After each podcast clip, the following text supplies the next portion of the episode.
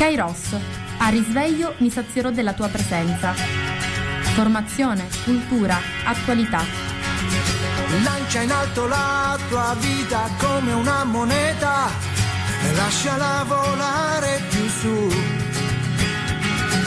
La paura di cadere non potrà mai farti male se tu chiedi aiuto lassù.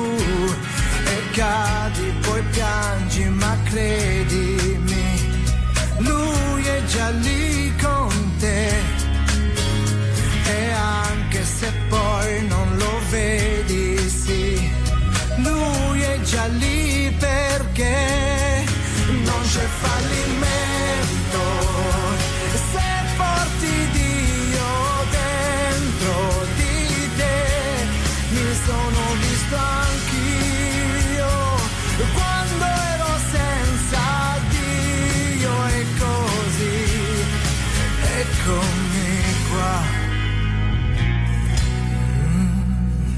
Buongiorno a tutti da Antonella dai microfoni di Radio Gemini. Oggi martedì 5 aprile, festa di San Vincenzo. Di questo aprile un po' freddino, ecco, ci saremmo aspettati un aprile un pochettino più primaverile, però abbiamo vissuto i giorni della vecchia fino a ieri, al giorno 4, quindi piano piano diamogli la possibilità di rifarsi ad aprile e gosiamoci questo tempo così come il Signore ce lo manda.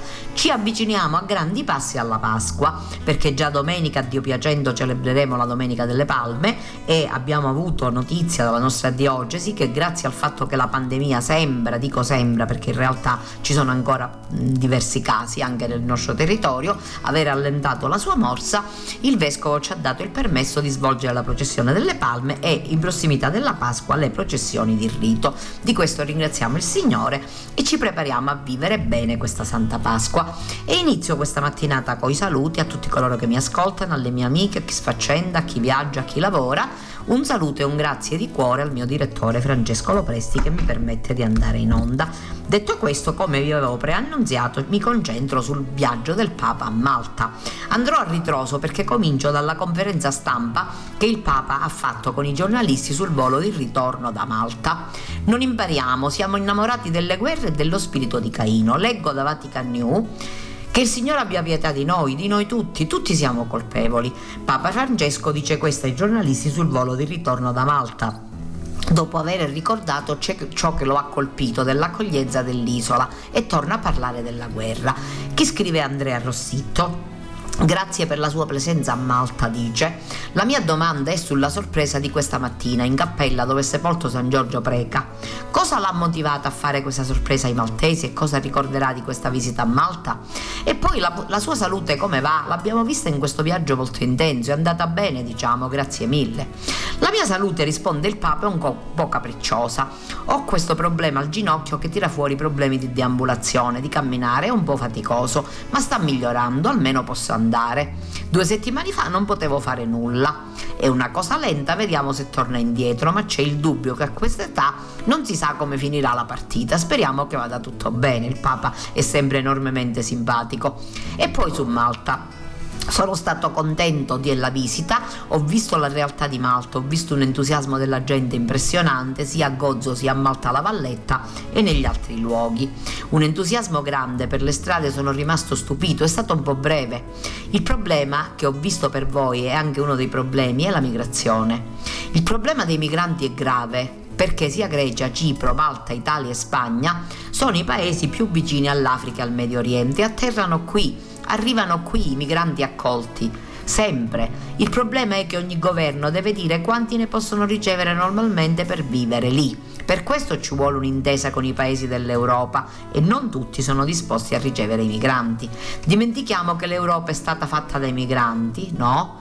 Ma così sono le cose, ma almeno non lasciare tutto il peso a questi paesi limitrofi che sono così generosi e Malta è uno di loro. Oggi sono stato nel centro di accoglienza dei migranti e le cose che ho sentito lì sono terribili. La sofferenza di questi per arrivare qui e poi i lager, ci sono dei lager che sono nella costa libica quando sono mandati indietro. Questo sembra criminale, no? Per questo credo che è un problema che tocca il cuore di tutti. Così come l'Europa sta facendo tanta generosità il posto agli ucraini che bussano alla porta, così anche agli altri che vengono dal Mediterraneo. Questo è un punto con cui ho finito la visita e mi ha toccato tanto perché ho sentito le testimonianze, le sofferenze, che sono più o meno come quelle che credo che vi ho detto che sono in quel libro piccolino che è uscito, Ermanito e Spagnolo Fratellino e tutta la via crucis di questa gente. Uno che ha parlato oggi ha dovuto pagare quattro volte, io vi chiedo di pensarci sopra su questo, grazie. Adesso scrive José Antelo Barsia. Nel volo che ci ha portato a Malta lei ha detto a un collega che un viaggio a Kiev è sul tavolo e già a Malta ha fatto le referenze alla sua vicinanza al popolo ucraino e venerdì a Roma il presidente della Polonia lasciava la porta aperta a un suo viaggio alla frontiera polacca. Oggi ci hanno colpito le immagini provenienti da Buka, paese vicino a Kiev, abbandonato dall'esercito russo, dove gli ucraini hanno trovato decine di cadaveri buttati per strada, alcuni con le mani legate come se fossero stati giustiziati.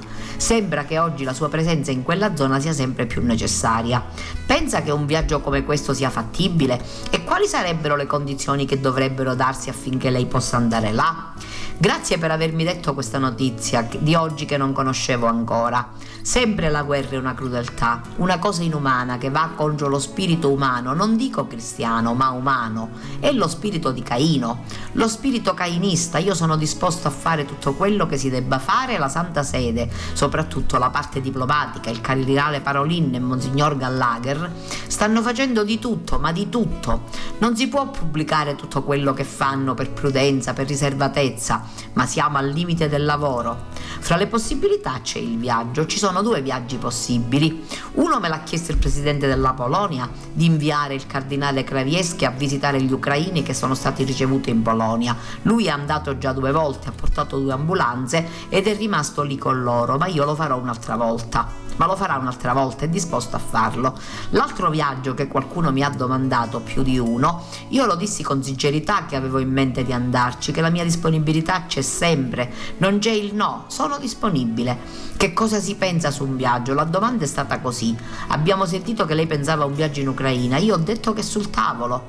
È lì come una delle proposte arrivate, ma non so se si potrà fare, se è conveniente farle, se sarebbe forse peggio per il meglio, o se conviene farle e devo farle farla, è nell'aria tutto questo. Poi da tempo si era pensato a un incontro con il patriarca Kirill, si sta lavorando a questo, si sta lavorando e si sta pensando al Medio Oriente per farlo. Queste sono le cose come stanno adesso. Lei diverse volte durante questo viaggio ha parlato della guerra. La domanda che tutti fanno è se dall'inizio della guerra ha parlato col presidente Putin e se no che cosa gli direbbe oggi. Scrive, questa domanda la fa Jerry O'Connell di America Magazine. Le cose che ho detto alle autorità di ogni parte sono pubbliche. Nessuna delle cose che ho detto è riservata per me. Quando ho parlato con il patriarca, lui poi ha fatto una bella dichiarazione di quello che ci siamo detti. Il presidente della Russia l'ho sentito alla fine dell'anno quando mi ha chiamato per farmi gli auguri. Il presidente dell'Ucraina l'ho sentito due volte. Poi il primo giorno di guerra ho pensato che dovevo andare all'ambasciata russa per parlare con l'ambasciatore, che è il rappresentante del popolo, e fare le domande e dire le mie impressioni informazioni sul caso. Questi sono i contatti ufficiali che ho avuto. Con la Russia l'ho fatto tramite l'ambasciata, anche se ho sentito l'arcivescovo maggiore di Kiev, Monsignor Svenchuk. Poi ho sentito ogni due o tre giorni con regolarità uno di voi. Elisabeth Piquet che stava a Leopoli, ora sta a Odessa. Lei mi dice come stanno le cose. Ho parlato anche con il rettore del seminario, ma come ho detto sono in contatto anche con uno di voi. Parlando di questo vorrei fare le condoglianze per i vostri can- colleghi che sono caduti. Siano dalla parte che siano, non interessa, ma il vostro lavoro è per il bene comune e questi sono caduti in servizio per il bene comune. Per l'informazione, non dimentichiamoli, sono stati coraggiosi e io prego per loro perché il Signore gli dia il premio al loro lavoro. Questi sono stati i contatti avuti finora. Ma quale sarebbe il messaggio per Putin se avesse la possibilità di parlargli? I messaggi che ho dato a tutte le autorità sono quelli che ho fatto pubblicamente. Non faccio doppio linguaggio, faccio sempre lo stesso. Credo che nella sua domanda c'è anche un dubbio su guerre giuste e ingiuste. Ogni guerra nasce da una ingiustizia, sempre, perché c'è lo schema di guerra, non c'è lo schema di pace. Per esempio, fare investimenti per comprare le armi, dicono, ma ne abbiamo bisogno per difenderci. Questo è lo schema di guerra. Quando è finita la seconda guerra mondiale, tutti hanno respirato il mai la guerra e la pace. È cominciata una, un'ondata di lavoro per la pace, anche con la buona volontà di non dare le armi, le armi atomiche in quel momento, per la pace dopo Hiroshima e Nagasaki. Era una grande buona volontà. 70 anni dopo abbiamo dimenticato tutto questo e così la schema della guerra si impone. C'erano tante speranze nel lavoro delle Nazioni Unite allora, ma lo schema della guerra si è imposto un'altra volta. Noi non possiamo pensare a un altro schema, non siamo più abituati a pensare allo schema della pace. Ci sono stati dei grandi come Gandhi altri che io menziono alla fine dell'enciclica Fratelli Tutti che hanno scommesso sullo schema della pace, ma noi siamo testardi come umanità, siamo innamorati delle guerre, dello spirito di Caino, non per caso all'inizio della Bibbia c'è questo problema, lo spirito cainista di uccidere invece dello spirito di pace. Padre, non si può. Vi dico una cosa personale, quando sono stato nel 2014 a Re di Puglia e ho visto i nomi dei ragazzi ho pianto, davvero ho pianto con amarezza. Poi, uno o due anni dopo, per il giorno dei defunti, sono andato a celebrare l'Anzi e ho visto i nomi dei ragazzi caduti lì, tutti giovani e anche lì ho pianto, davvero. Bisogna piangere sulle tombe. C'è una cosa che io rispetto perché c'è un problema politico. Quando c'è stata la commemorazione dello sbarco in Normandia, i capi di governo si sono riuniti per commemorarlo, ma non ricordo che qualcuno ha parlato dei 30.000 ragazzi giovani rimasti sulle spiagge. La gioventù non importa. Questo a me fa pensare. Sono addolorato, non impariamo. Che il Signore abbia pietà di noi, di tutti noi, perché tutti noi siamo colpevoli. Ecco, queste le parole del Papa sull'aereo di ritorno da Mao.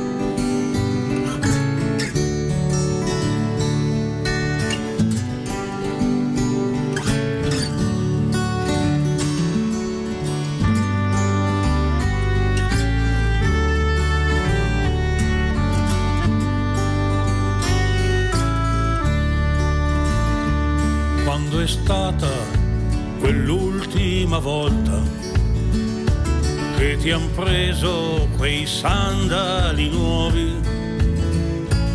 Al mercato coi calzoni corti e speranza d'estate alla porta. Ed un sogno che più non ritrovi. E quei sandali duravano tre mesi poi distrutti in rincorso e cammino. Quando è stata quell'ultima volta che han calzato il tuo piede bambino lungo i valichi dell'Appennino.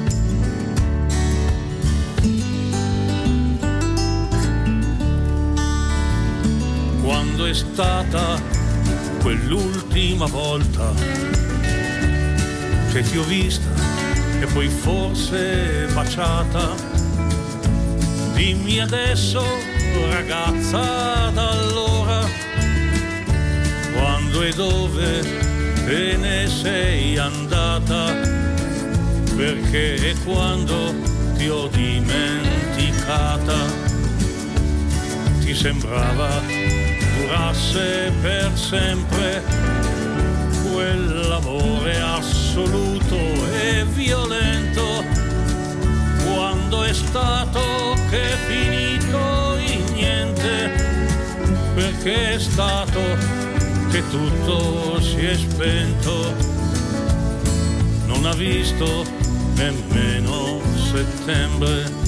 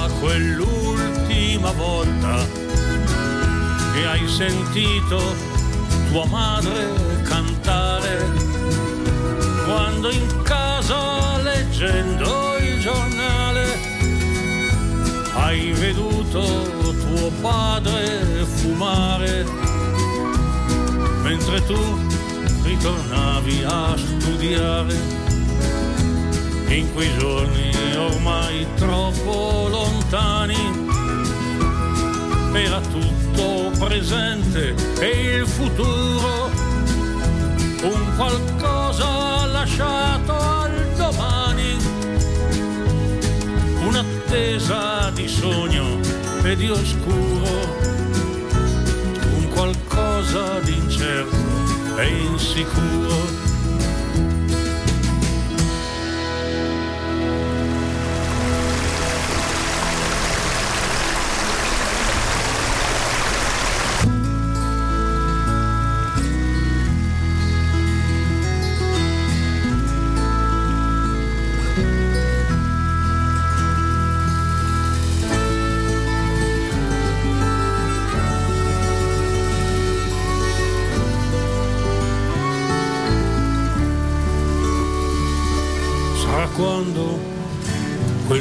quell'ultima volta che la vedi e la senti parlare, quando il giorno dell'ultima volta che vedrai il sole nell'albeggiare e la pioggia ed il vento soffiare ed il ritmo del tuo respirare che pian piano si ferma e scompare. E adesso ascoltiamo cosa ha detto il eh, Monsignor Scicluna in un'intervista concessa proprio a Vatican New a cura di Michele Raviar dalla Valletta. La presenza del Papa a Malta, una sfida che porterà frutti, accoglienza, evangelizzazione, gioia e umanità a scandire gli incontri del Papa a Malto a Gozzo alcune parole chiave, una presenza che ci ha dato tanto, una grazia dello Spirito, spiega l'arcivescovo. Le parole, i gesti, gli incontri del Papa con la gente a Malta e a Gozzo hanno lasciato una traccia profonda e una forte sensazione di guarigione. Così l'arcivescovo Monsignor Charles Giudici Cluna al termine di due giorni intensi che Francesco ha trascorso nell'arcipelago del Mediterraneo. Attraverso le sue parole si avverte il calore e la gioia con cui è stato accolto e accompagnato il successore di Pietro in questo pellegrinaggio sulle orme dell'Apostolo Paolo. Chiede così chi intervista come è andato questo viaggio, che cosa le è rimasto impresso. Le riporto le sensazioni della gente, è stato un momento fortissimo di grazia e una grande responsabilità perché abbiamo ricevuto tanto dalle parole, dai gesti e dalla presenza così calorosa e cordiale del Papa e questo è un patrimonio che diventa anche per noi una responsabilità. Noi abbiamo, dobbiamo adesso far crescere questo seme che il Signore nella sua misericordia ha piantato nel solco che è la Chiesa a Malta e a Gozzo. Lei ha seguito Papa Francesco in tutte le tappe del viaggio, qual è stato il momento che l'ha più colpita? Devo dire che ci sono stati tanti momenti che tornano subito alla memoria. Io all'inizio, appena il Papa atterrato, gli ho chiesto, perché portavo nel cuore le richieste e le preghiere di tantissima gente, l'intercessione per la guarigione fisica e spirituale di tutti noi. Avevo detto, Santità, ci dà la guarigione di cui abbiamo bisogno? E devo dire che il rapporto del Papa con la gente, l'abbraccio della gente con il Papa, ha portato con sé questo sentimento forte di una riconciliazione impercettibile, ma sicuramente presente, grazie alla forza dello Spirito. Quello che mi confortava in questa convinzione era la gioia nei volti della gente al passaggio del Papa. Per le strade delle isole di Malta e di Gozzo c'era una gioia negli anziani, nei malati, nei giovani e nei bambini, una gioia che solo lo Spirito dà. Altra domanda, lei ha parlato dell'importanza del tema della guarigione, strettamente legato a quello dell'accoglienza. Mi riferisco al passo degli Atti degli Apostoli in cui Paolo, dopo essere stato accolto, arriva a Malta per guarire. Ecco, è stato veramente il viaggio dell'accoglienza? Prima di tutto il Papa è stato accolto con un calore umano straordinario, ma è un calore umano che ha riposto, che ha ri- risposto al calore umano e spirituale di questo grande pastore che è Papa Francesco. Certo, l'accoglienza, come ci ha detto lui anche nell'omelia di domenica, non viene così a basso prezzo, ha un prezzo, ha responsabilità, un impegno e questa è una sfida che noi accogliamo perché significa anche vivere da cristiani. Noi adesso ci prepariamo per la Santa Pasqua. Questa nostra esperienza vissuta con il Papa qui in terra maltese, nel cuore del Mediterraneo, ci impegna a far fruttare nello spirito la gioia del risorto, che non ci può venire tolta da nessuno. La gioia dell'evangelizzazione è stato il tema, se vogliamo, di molti momenti. L'ha ripetuto tante volte il Papa al santuario di Gozzo, ricordando anche che essere ancorati alle radici per un cristiano non vuol dire essere ancorati al passato. Sì, lui l'ha ripetuto come un ritornello questo, la gioia della Chiesa e l'evangelizzazione. Io ho detto ai miei confratelli vescovi che in questo abbiamo già un piano pastorale per il futuro, annunciare la buona notizia con la testimonianza della pace interiore che non sfugge, non disattende la croce, ma porta la croce, porta il fardello del vivere con serenità e anche con gioia. Oltre al tema dell'accoglienza c'è stata dal Papa anche una grande attenzione a quello che sta avvenendo nel mondo. Il Papa ha citato il naufragio avvenuto al largo delle coste della Libia e ha parlato della guerra in Ucraina. Che importanza hanno avuto queste parole? Sono parole lapidarie che colpiscono non solo la coscienza della società maltese, ma anche la coscienza dei paesi che si affacciano sul mar Mediterraneo in Europa, perché sono un richiamo a una civiltà dell'umanità. Il Papa ci ha detto chiaramente, se noi lasciamo che i nostri fratelli e le sorelle siano vittime di naufragi, anche noi saremo vittime del naufragio della nostra stessa civiltà, perché verrà a mancare l'umanità che fa di noi quello che siamo. Bellissima questa intervista, sono stata molto contenta di leggervela perché veramente è stata qualcosa di meraviglioso, qualcosa di molto molto molto importante. E vediamo adesso, mh, mm, leggiamo sempre da Vatican New Paolo Ondarza che ci parla della celebrazione eucaristica. Francesco, ci sono paladini di Dio che disprezzano, la Chiesa porti la riconciliazione. Nel secondo giorno del viaggio apostolico a Malta il Papa celebra la messa floriana di fronte a circa 20.000 fedeli e rappresentanti delle chiese cristiane e di altre confessioni religiose. In ogni tempo c'è il pericolo di fraintendere Gesù, anche innalzando vessilli con la croce. Non c'è peccato fallimento che portato a Dio non possa diventare un'occasione per iniziare una vita nuova, diversa nel segno della misericordia. All'omelia della messa celebrata nel piazzale di Granaia a Floriana, subito fuori le mura della Valletta a Malta, Francesco ricorda che Dio lascia sempre aperta una possibilità e sa trovare ogni volta vie di liberazione e salvezza. Lo ha capito la donna adultera del Vangelo di domenica, accusata da scribi e farisei che desideravano lapidarla a causa del suo peccato, smarrita, finita fuori strada, cercando la felicità per vie sbagliate e condannata a morte dai suoi accusatori. Lo sguardo di Gesù la raggiunge e con esso il perdono che cambia non solo la sua vita, ma anche lo sguardo sui suoi accusatori, che in qualche modo le hanno permesso di incontrare il Signore. Perdonata da Gesù impara a perdonare. Il Signore desidera che anche noi suoi discepoli, noi come Chiesa, perdonati da Lui, diventiamo testimoni stancabili di riconciliazione, di un Dio per il quale non esiste la parola irrecuperabile. Ecco, questo a me mi ha colpito moltissimo. Ho ascoltato, ho partecipato alla celebrazione eucaristica attraverso la televisione un Dio per il quale non esiste la parola irrecuperabile, di un Dio che sempre perdona, continua a credere in noi e dà ogni volta la possibilità di ricominciare. L'adultera convertita suggerisce alla Chiesa di rimettersi sempre alla scuola del Vangelo, di non stare a contare i presenti, ma di andare a cercare gli assenti. Assenti quel giorno tra il popolo radunatosi attorno a Gesù erano oltre alla donna i suoi accusatori, scribi e farisei coloro che si vantano di essere giusti osservanti della legge di Dio, persone a posto e per bene. Essi, osserva il vescovo di Roma, non badano ai propri difetti, ma sono attentissimi a scovare quelli degli altri. Agli occhi della gente sembrano esperti di Dio, ma non riconoscono Gesù e lo vedono come un nemico da far fuori. Questi personaggi ci dicono che anche nella nostra religiosità possano insinuarsi il tarlo dell'ipocrisia, il vizio di puntare il dito in ogni tempo, in ogni comunità. C'è sempre il pericolo di fraintendere Gesù, di averne il nome sulle labbra, ma di smentirlo nei fatti.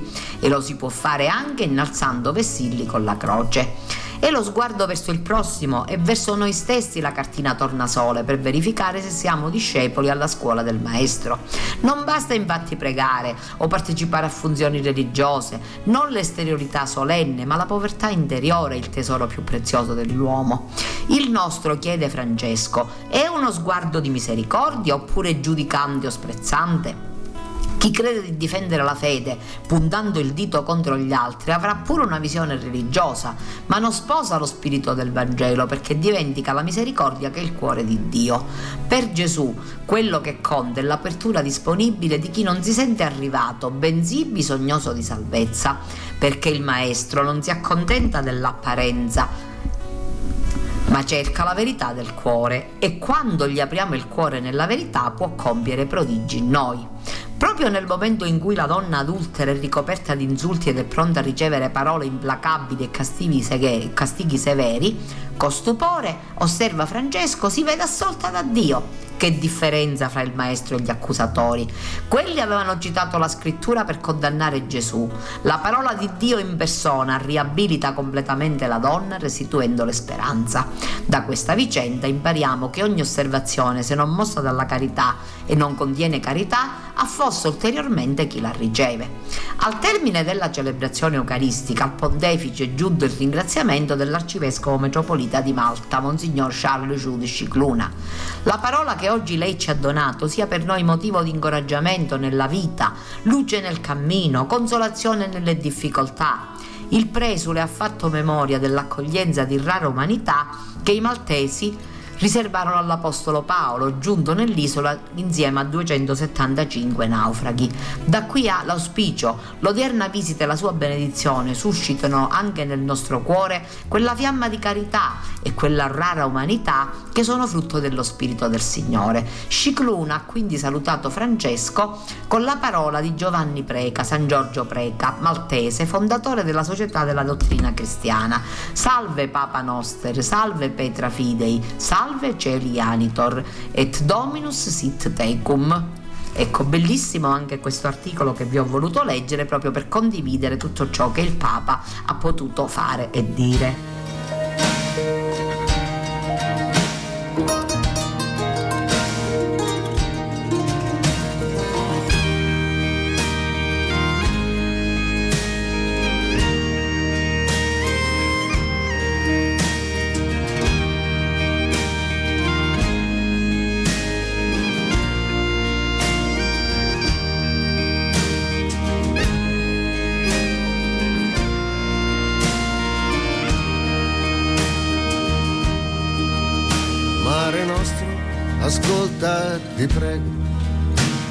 Questa notte porta pazienza, c'è una barca in mezzo alle onde, è una barca che porta speranza, non ha vela e non ha motore, non c'è porto e non c'è faro, ma son tanti lì sopra li vedi, quella barca è il loro riparo. Mare nostro, guardali bene, sotto i piedi portano il mondo e negli occhi chissà quanta cenere, quante lacrime avranno sepolto. Sono loro la storia del grano, il fuoco che torna al tramonto pane spezzato e diviso alla fine del giorno. Mare, ti prego stanotte, non li affogare. Mare nostro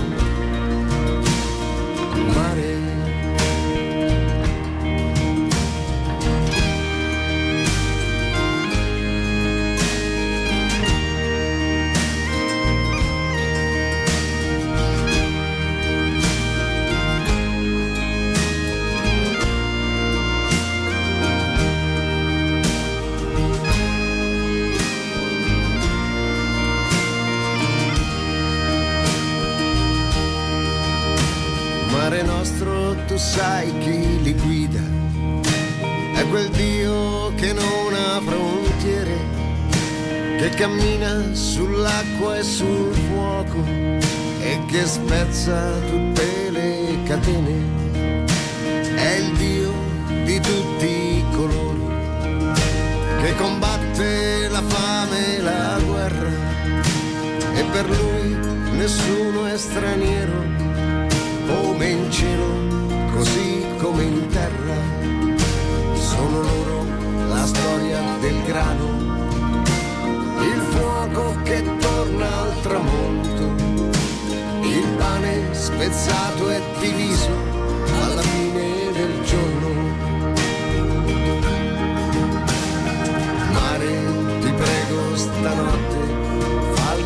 side.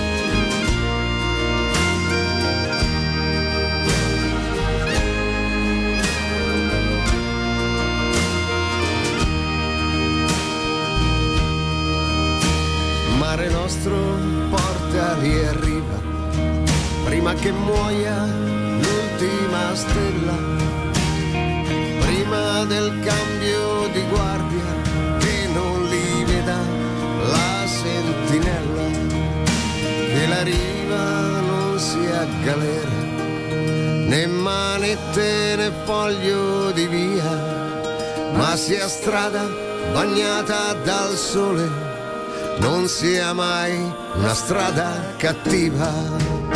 Sono loro la storia del grano,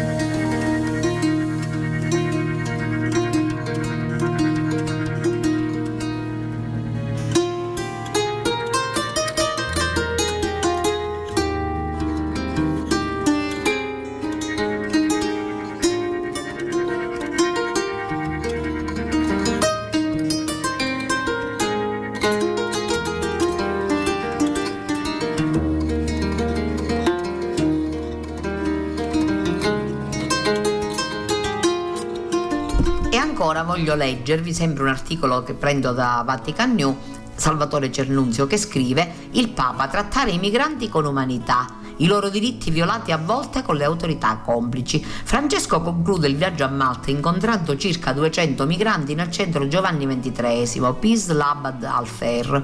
Guardare alle persone non come a numeri. Pensiamo se su un barcone ci fossero i nostri figli. Il pontefice ascolta due testimonianze. Ricordano le storie di migliaia di persone in fuga dall'Ucraina per una guerra ingiusta e selvaggia. Poi prega dinanzi alla Madonna con una famiglia di profughi e per i morti nel recente naufragio al largo del della Libia. Signore Dio, liberaci dalle paure e dai pregiudizi perché cresca un mondo in cui ogni persona sia rispettata nella sua inviolabile dignità. In piedi dinanzi alla Madonna, accompagnato da una famiglia di migranti con quattro bambini, Francesco in questo centro, ultima tappa del viaggio a Malta, recita una preghiera universale per i migranti che hanno solcato con i loro piedi provati questa terra di partenza e di approdi e i cui diritti sono soffocati a volte con la complicità delle autorità competenti. Poi accende un cielo bianco, simbolo di fede e speranza, ma anche di una fiamma che deve tornare ad accendersi nell'anima di un'Europa afflitta da divisioni fratricide, quella dell'umanità. Nell'umanità c'è il futuro della famiglia umana in un mondo globalizzato, afferma il pontefice nel suo ultimo discorso in terra maltese. Essa si concretizza nel guardare le persone non come dei numeri, ma per quello che sono, cioè dei volti, delle storie, semplicemente uomini e donne, fratelli e sorelle. E pensando che al posto di quella persona che vedo su un barcone in mare alla televisione o in una foto, al suo posto potrei esserci io o mio figlio o mia figlia. Il Papa ricorda il naufragio avvenuto nelle scorse ore al largo della Libia, dove sono stati salvati solo quattro migranti su un'imbarcazione che ne conteneva 90. Prega per questi nostri fratelli che hanno trovato la morte nel mar Mediterraneo e prega possiamo essere salvati da un altro naufragio altrettanto drammatico e pericoloso, il naufragio di civiltà. Quella del naufragio è un'esperienza che i bambini hanno fatto in questi anni nel Mediterraneo e purtroppo per molti di loro è stata tragica, ma c'è un altro naufragio che si consuma mentre succedono questi fatti. È il naufragio della civiltà che minaccia non solo i profughi ma tutti noi. Come possiamo salvarci da questo naufragio che rischia di far affondare la nave della nostra civiltà? Comportandoci con umanità. La realtà delle migrazioni è un segno dei tempi dove è in gioco la civiltà, afferma il Papa. Per i cristiani è in gioco anche la fedeltà al Vangelo. Il rischio è appunto il naufragio di civiltà, afferma Francesco, reiterando la denuncia già espressa a Lesbo a dicembre quando il mondo ancora non poteva prefigurare la guerra sacrilega in Ucraina. Le vostre storie fanno pensare a quelle di migliaia e migliaia di persone che nei giorni scorsi sono state costrette a fuggire dall'Ucraina a causa di una guerra ingiusta e selvaggia, dice il pontefice a Daniel e Siriman, profughi dell'Africa, che hanno condiviso la loro drammatica testimonianza. Ci avete aperto il vostro cuore e la vostra vita. A loro, ma idealmente a tutti i migranti del mondo, il Papa torna a ribadire come a Lesbo, vi sono vicino, sono qui per vedere i vostri volti, per guardarvi negli occhi. Dal giorno in cui andai a Lampedusa non vi ho dimenticato, vi porto sempre nel cuore e siete sempre presenti nelle mie preghiere. Parole, parole di tenerezza che risuonano nel teatro all'aperto del centro fondato nel 1971 dal francescano Dionysius Mintoff intitolato a Papa Giovanni XXIII. È proprio l'anziano padre ad aprire il suo discorso con un saluto l'incontro con un saluto, al quale Francesco arriva dopo aver visitato brevemente un alloggio e i suoi abitanti. Francesco richiama il motto del viaggio apostolico, ci trattarono con rara umanità, citazione degli Atti degli Apostoli, sul modo in cui i maltesi accolsero l'Apostolo Paolo e i suoi compagni naufragati presso l'isola. Auguro a Malta di trattare sempre in questo modo quanti approvano sulle sue coste, di essere davvero per loro un posto sicuro, il pontefice si rivolge poi a Siriman, che parlava del sogno di libertà e democrazia che accompagna il viaggio di chi lascia il proprio paese, un sogno che si scontra con una realtà dura, spesso pericolosa e a volte terribile, disumana, osserva il Papa. Tu, dice il giovane, al giovane africano, hai dato voce all'appello soffocato di milioni di migranti, cui diritti fondamentali sono violati purtroppo a volte anche con la complicità delle autorità permanenti. E hai richiamato l'attenzione al punto chiave, la dignità della persona. Lo ribadisco con le tue parole. Voi non siete numeri, ma persone in carne e osso, ogni volta sogni a volte infranti. Da questo si può e si deve ripartire, dalle persone e dalla loro dignità. Non lasciamoci ingannare da chi dice non c'è niente da fare, sono problemi più grandi di noi, io faccio gli affari miei e si arrangino gli altri. No, non cadiamo in questa trappola. Rispondiamo alla sfida dei migranti e dei rifugiati con lo stile dell'umanità. Accendiamo fuochi di fraternità intorno ai quali le persone possano riscaldarsi, risollevarsi, riaccendere la speranza. Papa Francesco guarda poi all'attualità. Forse anche in questo momento, mentre siamo qui, dei barconi stanno attraversando il mare da sud a nord. Invita quindi alla preghiera per tutti i fratelli e le sorelle che rischiano la vita nel mare in cerca di speranza. Sono tanti, troppi coloro che alla ricerca di un luogo sicuro si sono visti obbligati a lasciare la propria casa e la propria terra in Asia, in Africa e nelle Americhe. Penso ai Rohingya. Ognuno di voi ha vissuto questa esperienza di partire staccandosi dalle proprie radici. È uno strappo, uno strappo che lascia il segno. Non solo un dolore momentaneo, emotivo, lascia una ferita profonda nel cammino di crescita di un giovane o di una giovane. Ci vuole tempo per risanare questa ferita, ci vuole tempo e soprattutto ci vogliono esperienze ricche di umanità, incontrare persone accoglienti che sanno ascoltare, comprendere, accompagnare e anche stare insieme ad altri compagni di viaggio per condividere, per portare insieme il peso. Questo aiuta a rimarginare le ferite. Francesco esprime il suo sogno e cioè che i migranti, dopo aver sperimentato un'accoglienza ricca di umanità e fraternità, possano diventare animatori di accoglienza e fraternità. Una volta rimarginata la ferita dello strappo, dello sradicamento, voi potete far emergere questa ricchezza che portate dentro, un patrimonio di umanità preziosissimo, e metterla in comune con le comunità nelle quali siete accolti e negli ambienti dove vi inserite. Questa è la strada, la strada della fraternità e dell'amicizia sociale. Da qui un appello ai centri di accoglienza ad essere luoghi di umanità nonostante le tensioni e rigidità e anche a rafforzare il tessuto dell'amicizia sociale e la cultura dell'incontro, partendo da luoghi come quello che certamente non saranno perfetti, ma sono laboratori di pace. Quella pace cristallizzata proprio da Giovanni XXIII, a cui il centro è intitolato nella sua memorabile Pace in Terris, di cui il Papa cita stralci. Allontani il Signore dal cuore degli uomini ciò che la può mettere in pericolo, la pace, e li trasformi in testimoni di verità, di giustizia e di amore fraterno. Illumini i responsabili dei popoli affinché, accanto alle sollecitudini per il giusto benessere dei loro cittadini, garantiscano e difendano il gran tono della pace.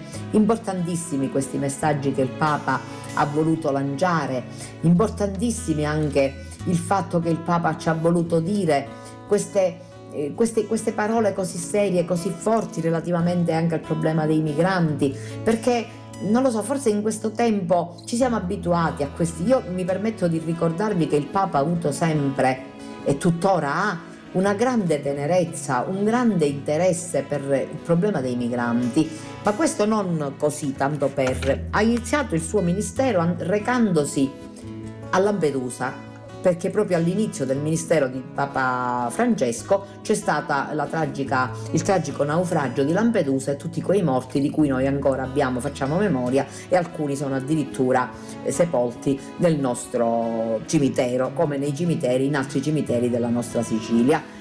Allora non è questa un'ossessione del Papa, un voler insistere sempre sugli stessi temi. È il fatto che il Papa ci chiama a riflettere, a capire chi siamo, a capire che cosa vogliamo, a capire che in fondo siamo tutti migranti, siamo tutti pellegrini sulla terra perché la, la vita è un viaggio, oggi ci siamo, domani possiamo non esserci, l'Italia, la Sicilia sono terre di migrazione, la Spagna, la Grecia, anche la stessa Malta, per cui mi sembra molto importante anche che noi, um, che noi stiamo attenti a queste cose, che noi pr- praticamente riflettiamo, riflettiamo tantissimo sul fatto che se il Signore ci ha dato una terra, il mondo, dobbiamo conviverci, dobbiamo vivere bene in questo mondo senza guerre, senza violenze, senza respingimenti, accettando tutti, accettandoci per quelli che siamo, cioè figli di Dio, fratelli, chiamati a fratelli tutti l'enciclica del Papa, chiamati tutti a convivere in questo mondo, cercando anche di garantire questo mondo, di rispettarlo, di, di, di, di, usare bene le riserve che noi ci ritroviamo. Ecco, non so, ci siamo accorti tutti così per fare un discorso anche un pochettino più, eh, meno impegnato, dell'aumento dei prezzi. Tutto è aumentato, dalla pasta al pane, perché le materie prime vengono a mancare, perché con la crisi ucraina i fornitori principali di grano per tutto il mondo sono l'Ucraina e la Russia, in questo momento ci sono dei problemi, e giù tutti a preoccuparci perché anziché comprare 10 cose ne dobbiamo comprare 5. Stiamo attenti a voi che mi ascoltate, mi ascoltate stamattina, lo dico proprio col cuore. Evitiamo, evitiamo gli accaparramenti, accontentiamoci del necessario, non buttiamo il pane, mangiamoci il pane del giorno prima perché va bene, abituiamo i bambini a non fare capricci. Se invece di 10 pacchi di merendine ne abbiamo 5, non cambia niente, friggiamo con l'olio d'oliva se ce l'abbiamo, oppure risparmiamo, cioè cerchiamo di ritornare umani, di avere una mentalità nuova. Tutto viene per il nostro bene. Sicuramente questi tempi difficili che siamo chiamati a vivere, il Signore non li sta permettendo per farci soffrire, bensì per educarci.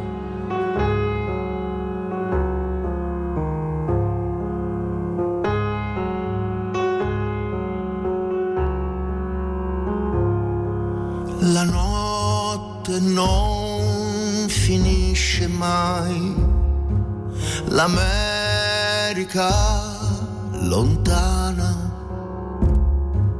di là dal mare dove piove fortuna, dove libertà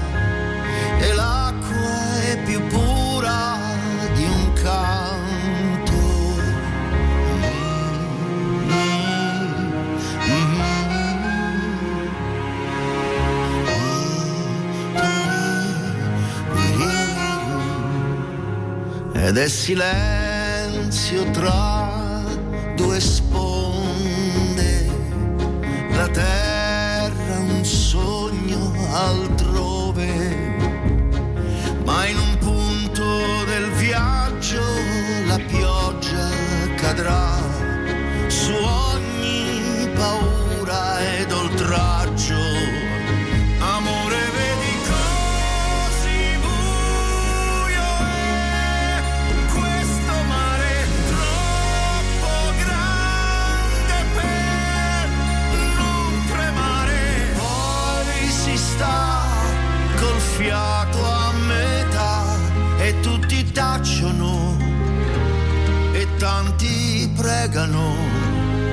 se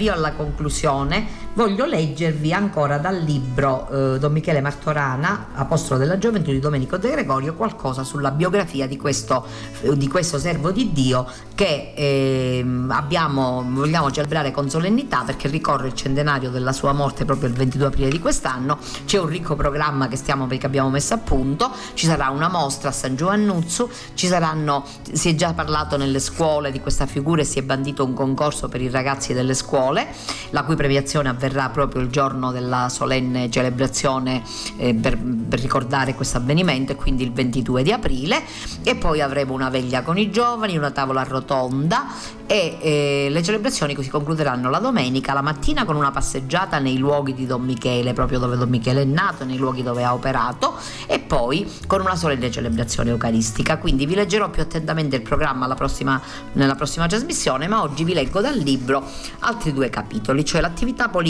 di Don Michele Martorana. Per alcuni anni Don Michele fu consigliere comunale e partecipò con grande impegno all'amministrazione del comune. Formatosi sotto Leone XIII, che fu un papa molto aperto alla socialità, fu aperto a tutti i problemi dell'ora e anche alla necessità di raccogliere i cattolici e organizzarli in un partito che si ispirasse agli ideali cristiani e perciò dopo la fondazione del Partito Popolare Italiano ad opera del nostro grande conterraneo Luigi Sturzo, sacerdote di Caltagirone, ne fece nascere una sezione in San Giovanni Gemini, che ben presto raccolse un gran numero di cittadini, disturbando naturalmente consolidati interessi, vecchie consorterie e concezioni di pratiche feudali nella vita politica. I suoi nemici, non potendolo affrontare direttamente perché era circondato dalla stima e dall'affetto di tutto il popolo, ricorsero all'arma della calunnia e delle stampe scritti anonimi, un classico questo. Egli si difese con una nobilissima lettera data alle stampe che così comincia. Da chi è costituita qui la sezione comunale del Partito Popolare Italiano San Giovanni Gemini? Da che si è costituita? questa sezione, San Giovanni Gemini è diventato un'arena di combattimento politico e anche religioso a base di comizi, stampe, sassaiole e di colluttazioni corpo a corpo più o meno sanguinose. E questo sarebbe compatibile, benché deplorevole, qualora la lotta si accendesse sul terreno dei principi per l'ideale che ogni partito vagheggia, ma non è così. Una ignobile persecuzione alle persone si crede possa giovare ai propri fini ed ecco abbazzare fango nel fango le nobili conquiste della civiltà della convivenza sociale. Fui fatto segno ad accuse diverse, più o meno gravi, a mezzo di ribelli anonimi, manoscritti e stampati alla macchia, perché appartengo al Partito Popolare e perché i membri delle società cattoliche, oratorio festivo, circolo giovanile cassa agraria che io dirigo vi entrarono in massa. Gli è un torto che i partiti avversi non sanno perdonare e benché un semplice gregario nel partito mi si vuole gabellare a forza per capo e causa dei loro disastri. Ecco quindi una lotta spietata contro di me allo scopo evidentissimo di squalificarmi moralmente e politicamente davanti al popolo e all'autorità, accogliendo come mezzo la calunnia anonima. A nessuno sfugge la profonda viltà di questi imbelli denigratori che lanciano accuse atroci senza nulla precisare con nomi e date ciò che avrebbero potuto fare facilmente e impunemente nascosti nell'ombra.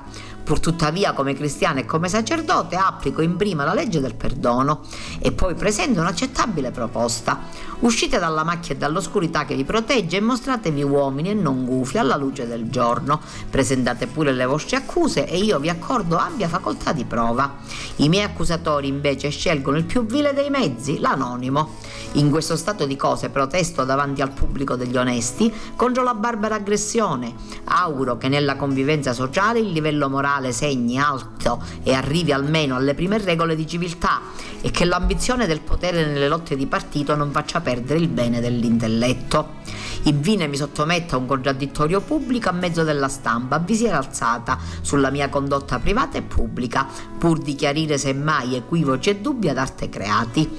Colgo intanto questa occasione per ringraziare il mio caro popolo di San Giovanni per l'attestato sincero di stima che mi ha dato con la pubblicazione di un numero unico intitolato Protestiamo, con la promessa che non cessero che non cesserò, pur contraddetto e angariato, di lavorare per il suo risorgimento economico e miglioramento religioso e civile. Fin dai, poi il capitolo successivo, economo spirituale. Fin dai primi anni di sacerdozio, Don Michele si dedicò all'apostolato diretto, curando la chiesa dei Cappuccini che restaurò e arricchì di arredi sacri, di un armonium, di pavimento e ne riattivò il culto, con la giornata eucaristica ogni settimana, gli esercizi spirituali e l'erezione del terzo ordine francescano. Nel 1917 l'arciprete Forestieri per motivi di salute, non potendo più reggere direttamente la parrocchia, si ritirò e il vescovo nominò economo spirituale Don Michele Martorana. Egli, pur continuando le sue varie attività, si diede all'apostolato parrocchiale. Ogni domenica spiegava il Vangelo in due messe e la sera svolgeva il catechismo parrocchiale per gli adulti. Curò la liturgia, la musica sacra, l'arredamento della chiesa e la biancheria degli altari. Riordinò l'archivio parrocchiale, organizzò il soccorso e la cura degli ammalati poveri, fomentò la devozione a una vita eucaristica, diffuse la pratica della meditazione giornaliera, curò tutte le pratiche di pietà e devozioni popolari, specialmente al cuore di Gesù e alla Madonna. Poiché il protettore di San Giovanni è San Giovanni Battista, il nostro santo protettore, non aveva una degna cappella, ne promosse la costruzione e l'abbellì di stucchi e di altare marmoreo, costruì in parte la nuova sacrestia e recinse con un muro il giardino della chiesa. Non ci fu un solo aspetto della devozione parrocchiale che non fosse rinnovato, sviluppato e curato nella migliore maniera. E detto questo, prima dei saluti, mi accingo a darvi una ricetta molto semplice, una bella pasta al forno, gli anelletti di parmitana memoria, un chilo di anelletti, un abbondante ragù fatto tradizionalmente con carne trita, carne mista di maiale e di vitello, un bel soffritto di cipolla, carote e sedano, poi si unisce la carne e si fa soffriggere, dopodiché potete mettere salsina, estratto, pomodoro, diciamo bottiglie, quello che avete. Fate una salsa abbondante, fatela cuocere finché sia ben cotta, però non si deve restringere. Dopodiché preparate una besciamella molto semplice con farina, burro e un po' di latte है aggiungete eh, mischiate, sbollendate la pasta, la scolate, unite insieme la, la salsa, la besciamella, il formaggio grattugiato, fate un primo strato, mettete il tritato in mezzo, chiudete con un altro e completate con besciamella e salsa. Fate cuocere nel forno una mezz'oretta fino a farla gratinare, avrete un primo squisito. E detto questo, vi saluto, vi auguro una buona giornata, vi do appuntamento a venerdì dai microfoni di Radio Gemini. Grazie a tutti da Antonella. Kairos, a risveglio mi sazierò della tua presenza. Formazione, cultura, attualità. Lancia in alto la tua vita come una